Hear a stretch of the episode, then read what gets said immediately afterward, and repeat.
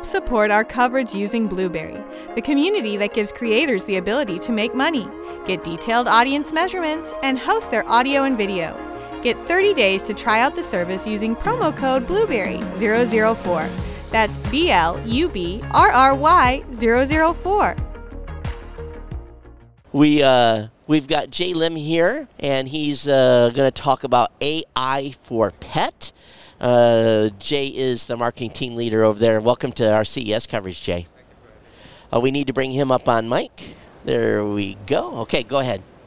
So tell us a little bit about your product and what you guys have, are doing here at CES. Uh, our product is the AI technology-based uh, app service. So AI can analyze the uh, dog's eyes or skin or cat's eyes or skin, and then let you know like there is a disease or not.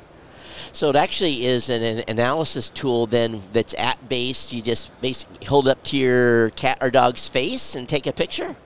Yeah, yeah. The only thing you need is a smartphone, and then take a picture of your pet's eyes or skin, like ear or paw.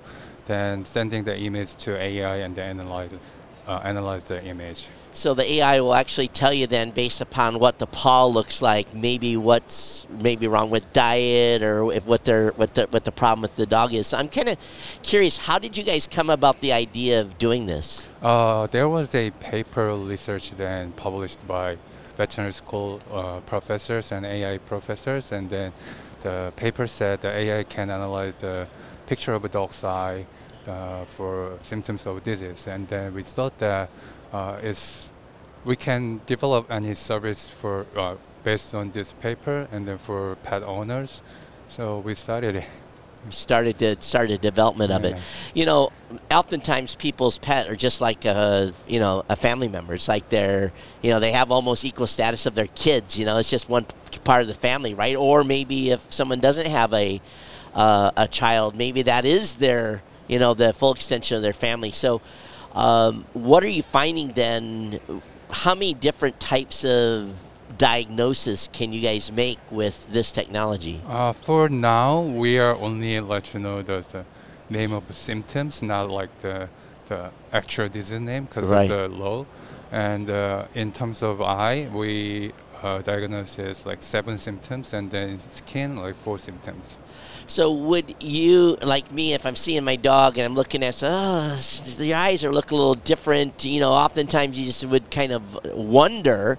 You really wouldn't know. Maybe you wouldn't take the pet to the vet. Maybe just say, okay, it's you know whatever's. Maybe just having a little cold or something.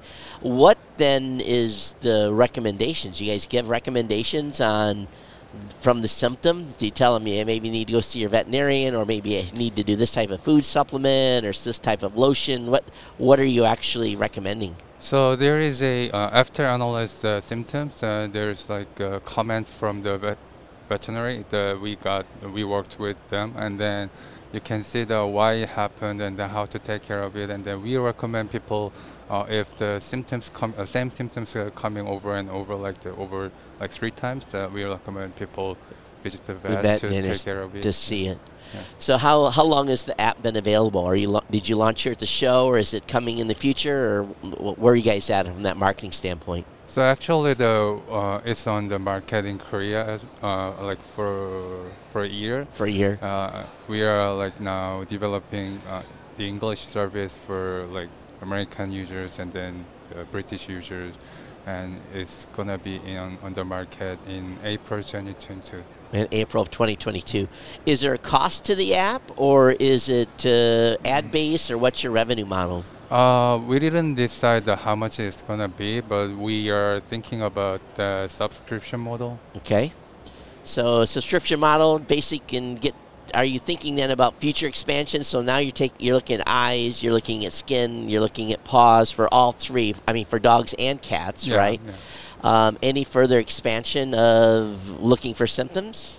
No, there's no further expansion, and then uh, no, I mean the like the uh, we are developing the joint joint problem. Okay. So if you take a video of your dog's walking, and then we the AI analyze the uh, there is the problem or not. Right. yeah, it's hard because it's a bone based. Sure. but we at least we can let you know it's normal or abnormal.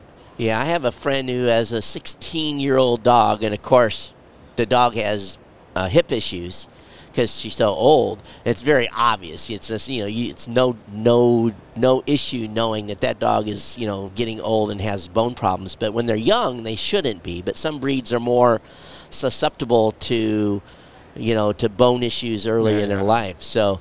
That's good. I understand it's a big challenge. So, when you guys were developing this, what did you do? You come up with a huge database of, of actual photos to Yeah, do the to do the comparison. Uh, so you co- we collected like uh, over 500,000 images Wow. from the uh, vet hospital and uh, shelters and uh, make AI learn that images and then now like Korean users use that application so every day we got images from the users Right. and then AI rerun from that image.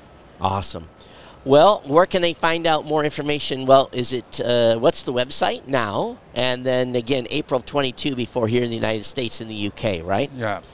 So, what is the website people can go to to check it out? Uh, just uh, www.ttcarefulpet.com and then you can see the some English information. All right. So, also, folks, you can AI for pet. Google that as well. I'm sure that'll get you uh, close to that.